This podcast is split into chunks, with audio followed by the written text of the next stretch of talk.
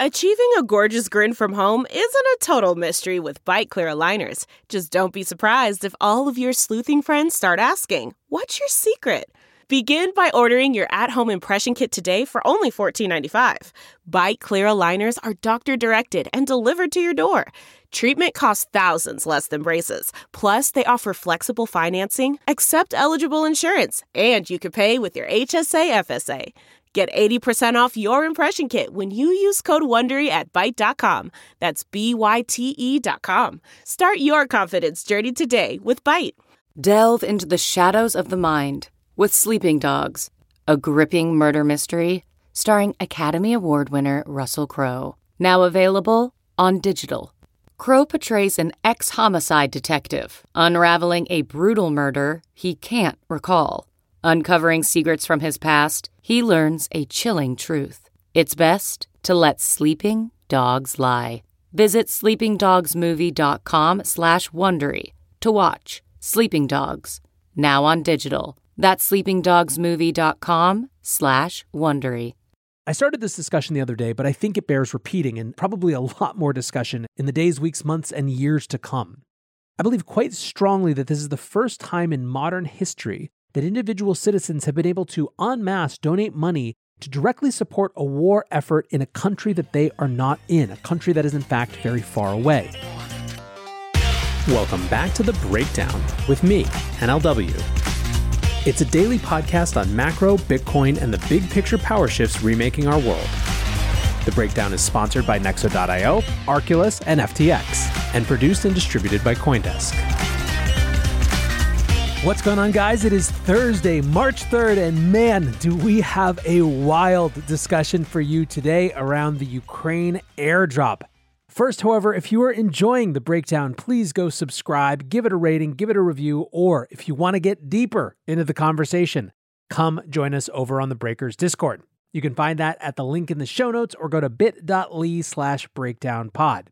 Also, a disclosure as always, in addition to them being a sponsor of the show, I also work with FTX. And one final thing this week, I am excited to have an additional sponsor just in time for tax time Cointelli. Cointelli is here to make crypto tax reporting stress free for both individuals and accountants. Designed by CPAs, Cointelli supports hundreds of crypto platforms and provides accurate calculations so you don't pay any extra on your taxes. Cointelli also charges no added fees for up to 100,000 transactions and offers 24 7 customer support from tax advisors. Check them out at cointelli.com. That's coin, T E L L I.com. Thanks to Cointelli for joining as a sponsor of the breakdown this week. Now, let's come back to Ukraine. I've obviously been covering this situation pretty closely, but to recap, last week two big things happened. Last week on Thursday, Russia invaded Ukraine. The world very quickly had to come to grips with an invasion happening in Europe. The markets instantly tanked, and over the weekend, the West's economic response became a lot clearer. Sanctions were ratcheted up, Russian banks were to be disconnected from SWIFT, and the West even went after Russia's central bank reserves. We woke up at the beginning of this week with the Russian economy crushed. The ruble fell as much as 40% before recovering. Companies, especially energy companies, worked to remove themselves from the Russian economy. BP, Shell, Exxon all disentangling their ties with Russian energy companies. Technology companies stopped servicing Russia. And in general, a major economic isolation set in. However, as all that was happening, Ukraine was obviously in a fight for its life, and not just an economic fight, a very real guns sending bullets at each other kind of fight. Over the weekend, the official Ukrainian Twitter account posted a donation address for crypto. Initially, it was just Bitcoin, ETH, and USDT, and would later expand to Polkadot, Solana, Doge, and more. Millions of dollars in crypto donations poured in, and the government did not wait to put it to use. On Tuesday, Michael Chobanian, who's the founder of Kuna, which is a Kiev based exchange that has been helping the government, said that at least 14 million of the then 26 million dollars that had been raised had already been dispersed. Michael pointed to two funds, the Crypto Fund of Ukraine, which was spun up over the weekend to buy food, gas, medical supplies, and firearms for civilians, as well as to help evacuate them, and a second wallet, which was coordinated by the Ministry of Digital Transformation that was funding the army directly. Kuna is helping the government convert their crypto to fiat, saying the government doesn't know how to properly manage the crypto. And they also said they're trying to help ensure the donations are quote unquote clean, blacklisting dubious transactions. If it comes from the dark web, Michael says there's not much I can do with it later. Michael also said that there has been huge demand among their wealthy clients for Tether or USDT. At this point, there already was a ton to discuss about this unprecedented direct citizen fundraising effort for a war. People were already talking about how much had been raised. They were questioning the crypto entrepreneurs who demanded to be able to pay in their own token. But mostly everyone was just watching this new phenomenon. But then, on March 1st, Ukraine tweeted an airdrop has not been confirmed. This, as you might imagine, spurred a ton of speculation. Was Ukraine about to do an airdrop to people that had donated? And if they were, what would they airdrop? Would it be a national Ukraine token, some donor thank you token? Would it be an NFT?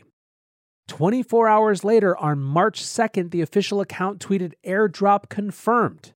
Snapshot will be taken tomorrow on March 3rd at 6 p.m. Kiev time. The reaction was intense and immediate. Darren Lau tweeted People buy useless governance tokens, but will they donate for useless government tokens? Stay tuned to find out. Lily Francis wrote So, a nation at war that took crypto donations is literally going to airdrop and create a token. This timeline is insane. Zero X Quit wrote Good morning. Woke up to the news that Ukraine will be doing an airdrop based on a snapshot that will happen in 24 hours. I have a feeling we're about to witness the most successful fundraising effort crypto has ever seen. We've been preaching these use cases for years, and now the payoff. Luke Martin, Ukraine making history tomorrow by being the first nation state to airdrop the token on those that donated. One lesson that everyone in crypto is familiar with after a first mover tries something new, there will be more attempts. Countries airdropping coins. Wild times. Michael Casey, the chief content officer at Coindesk, says if WNYC sends you a coffee mug for re upping your annual donation, is it too much to ask for the people of Ukraine to send you a token of appreciation for buying their bullets? Chao Wang said a nation state managed to raise over 35 million worth of crypto amid foreign invasion and then airdropping tokens back to donors is the most historic timeline I've seen in a while. But Nathan Head maybe had the best simple tweet about this. I've read that Ukraine tweet about an airdrop like five times and I still can't believe it's real. Bro, what on earth? Well, whatever the takes, the number of donations skyrocketed. Nate Alex shared a chart from Dune Analytics separating people who care versus people who care about money. The number of donations per hour jumped from the low hundreds to more than 3,000 per hour after the airdrop announcement. Over the course of the next day, tens of millions of dollars more worth of donations came in. However, it wasn't just sincere folks who were motivated to get off their duff by the airdrop, it was also a legion of people and accounts trying to game the system.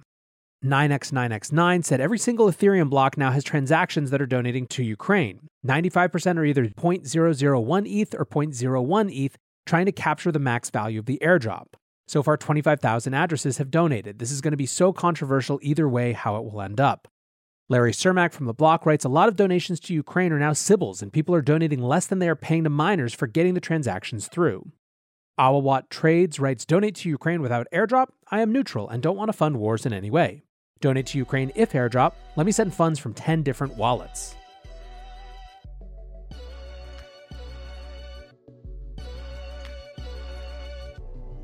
Nexo is the go to platform for all things crypto. Invest in the hottest coins out there and start earning risk free interest of up to 20% APR, paid out daily.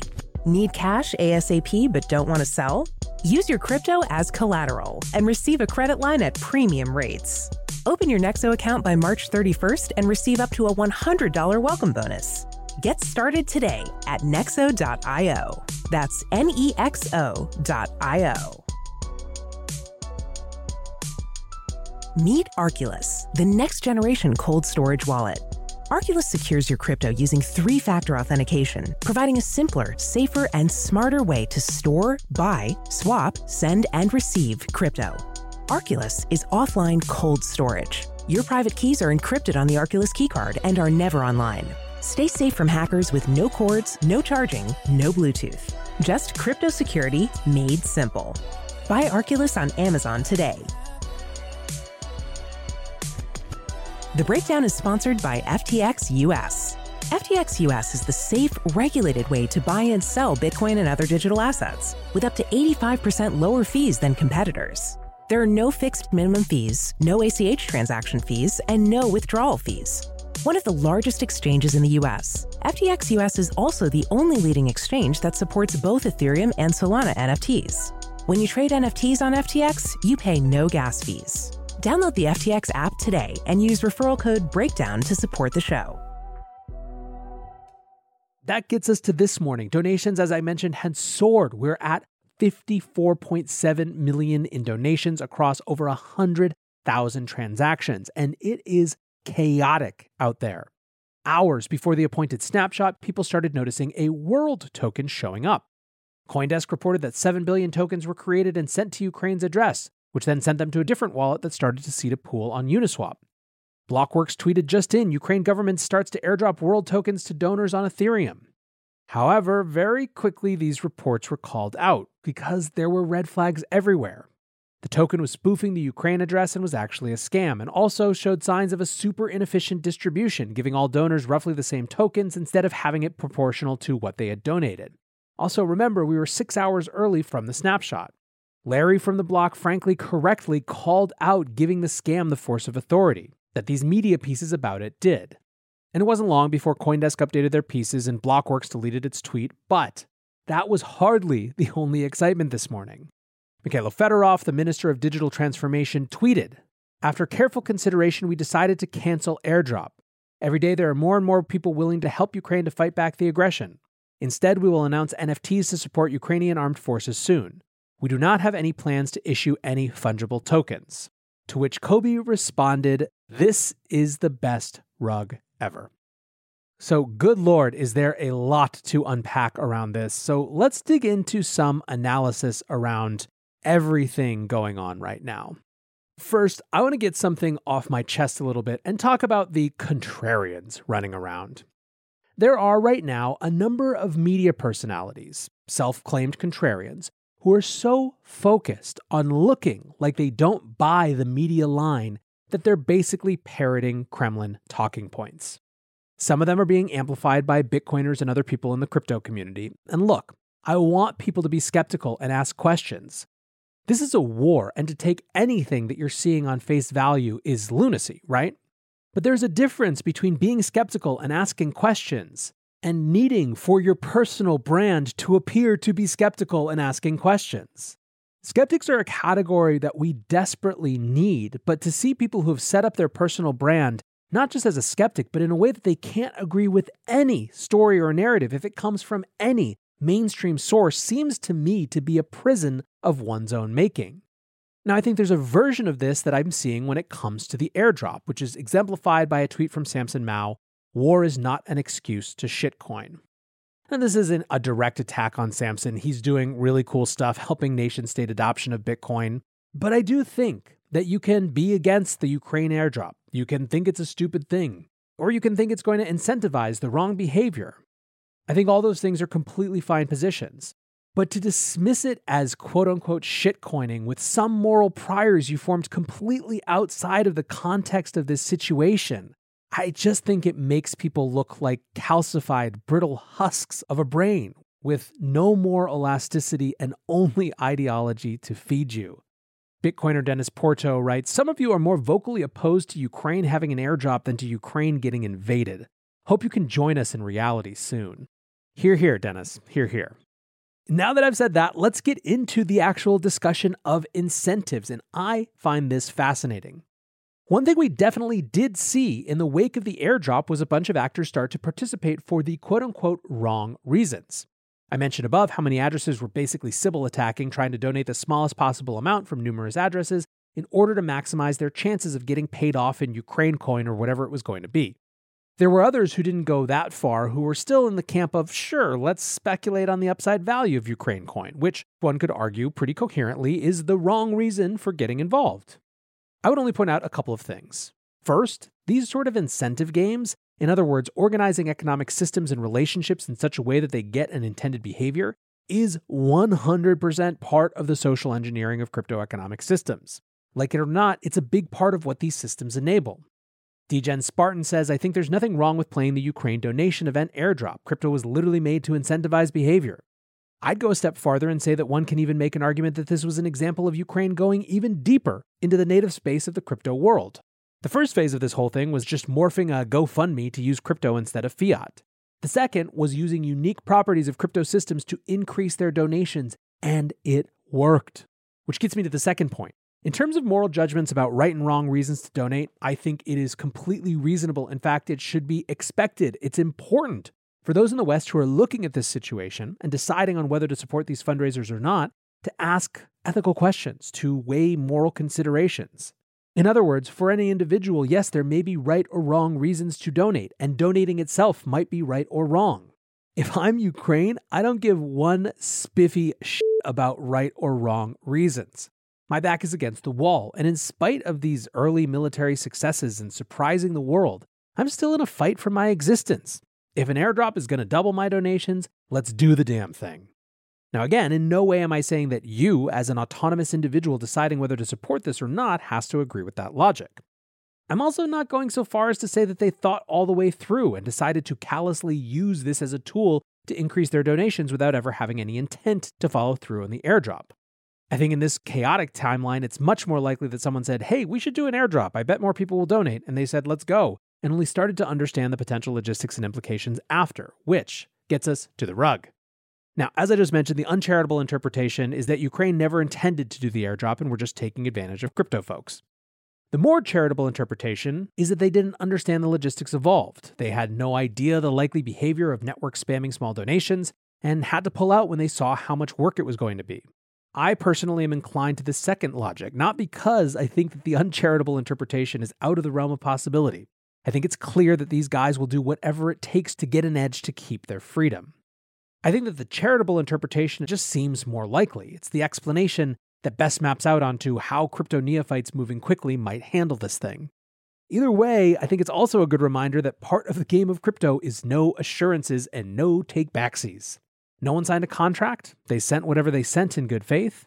And one can argue that this makes good faith more important and rugs more deleterious because that's all we have, but here we are. Now, one side point since I ragged on some of the folks, the self appointed contrarians who were a priori dismissing an airdrop because they involved quote unquote shitcoins, let's even the scorn out a bit and highlight the utter despicability, patheticness, I don't even know the right word, of people like Justin Sun throwing what can only be described a hissy fit when it appeared that Tron users wouldn't get the airdrop. I, I don't even have words to describe that whole exchange, and I hope to never see anything like it again. But I want to come and close on what I think is the biggest point about all of this. I started this discussion the other day, but I think it bears repeating and probably a lot more discussion in the days, weeks, months, and years to come.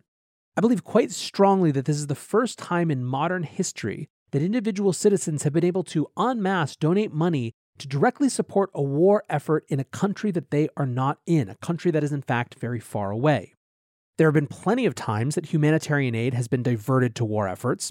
In fact, from the very beginning of people donating to humanitarian causes, as I discussed the other day, this capture and seizure for the war effort has been part of the challenge. There also is a precedent in citizens funding war in the form of war bonds. They've been used for hundreds of years. However, war bonds aren't always offered to all citizens, and in the past, it's always been a government offering them to its own citizens. This is something very different, something monumental and potentially paradigm shifting. This is citizens of a country that's not at war donating to the war effort of a country they're not in. It is also almost assuredly one of the biggest, most successful fundraising efforts of all time. Black Lives Matter raised $90 million across all of 2020. Ice Bucket Challenge raised $115 million for ALS. Beyond that, there's not very much bigger than this. The Constitution DAO raised $47 million a few months ago. But when it comes to GoFundMe's biggest of all time, number one is America's Food Fund with 45.1 million. Number two is We Build the Wall, 25 million, refunded by the way. Number three, Time's Up Legal Defense Fund, 24.2 million. And number four was the official George Floyd Memorial Fund, 14.7 million. We're talking bigger than all of those. This one comes, however, with so many ethical and moral questions. Do people really realize that they're funding war, not just some humanitarian aid around war? Is that, in fact, more ethically sound, given that funding humanitarian aid can never, by definition, change the course of the situation that creates the need for humanitarian aid in the first place? Is it ethical for people to express their feelings in a conflict situation with dollars? Should Ukraine be able to make this global solicitation? And if not, on whose authority would it rely? I.e., who is the larger power saying they can or can't? Is any of this relevant at all in the context of a conflict where some reports have Russia spending $20 billion a day? And does that even matter, even if it is doomed money, because it's an expression of solidarity that goes beyond words? This is just the tip of the iceberg. And to be clear, this isn't about crypto. It's about a new world that crypto enables. This new world will come with new questions, and it will also come with old questions that are made new by new contexts. All of this complexity is exploding around us in a mind warping cacophony. And that's why, if I have any one piece of advice, it is do your best not to be trapped into layer one thinking. That's not, by the way, just a request that you don't blindly follow mainstream media and don't blindly accept messages from the PR departments of warring parties, although those things are obviously true. It's also that you're not suckered into the mental trick that a priori rejection of those things constitutes better thinking, because it doesn't. Trying to truly wrestle with these new moments means clearing space, truly, for different possibilities, and doing your best to work through them based on the evidence that you have, not the Twitter brand you've created. I think one of the most powerful set of words ever uttered by a politician, or anyone for that matter, came from Abraham Lincoln in his annual message to Congress in December of 1862. This is a month before he signed the Emancipation Proclamation. The dogmas of the quiet past are inadequate to the stormy present. The occasion is piled high with difficulty, and we must rise with the occasion. As our case is new, so we must think anew and act anew. The dogmas of the quiet past are inadequate to the stormy present. Until tomorrow, guys, be safe and take care of each other. Peace. With Chime's secure credit card, you can start improving your credit scores with everyday purchases and regular on-time payments. Get started at chime.com slash build. The Chime Credit Builder Visa Credit Card is issued by the Bancorp Bank N.A. or Stride Bank N.A. members FDIC. Results may vary. See chime.com for details. Terms and conditions apply. Go to chime.com slash disclosures for details.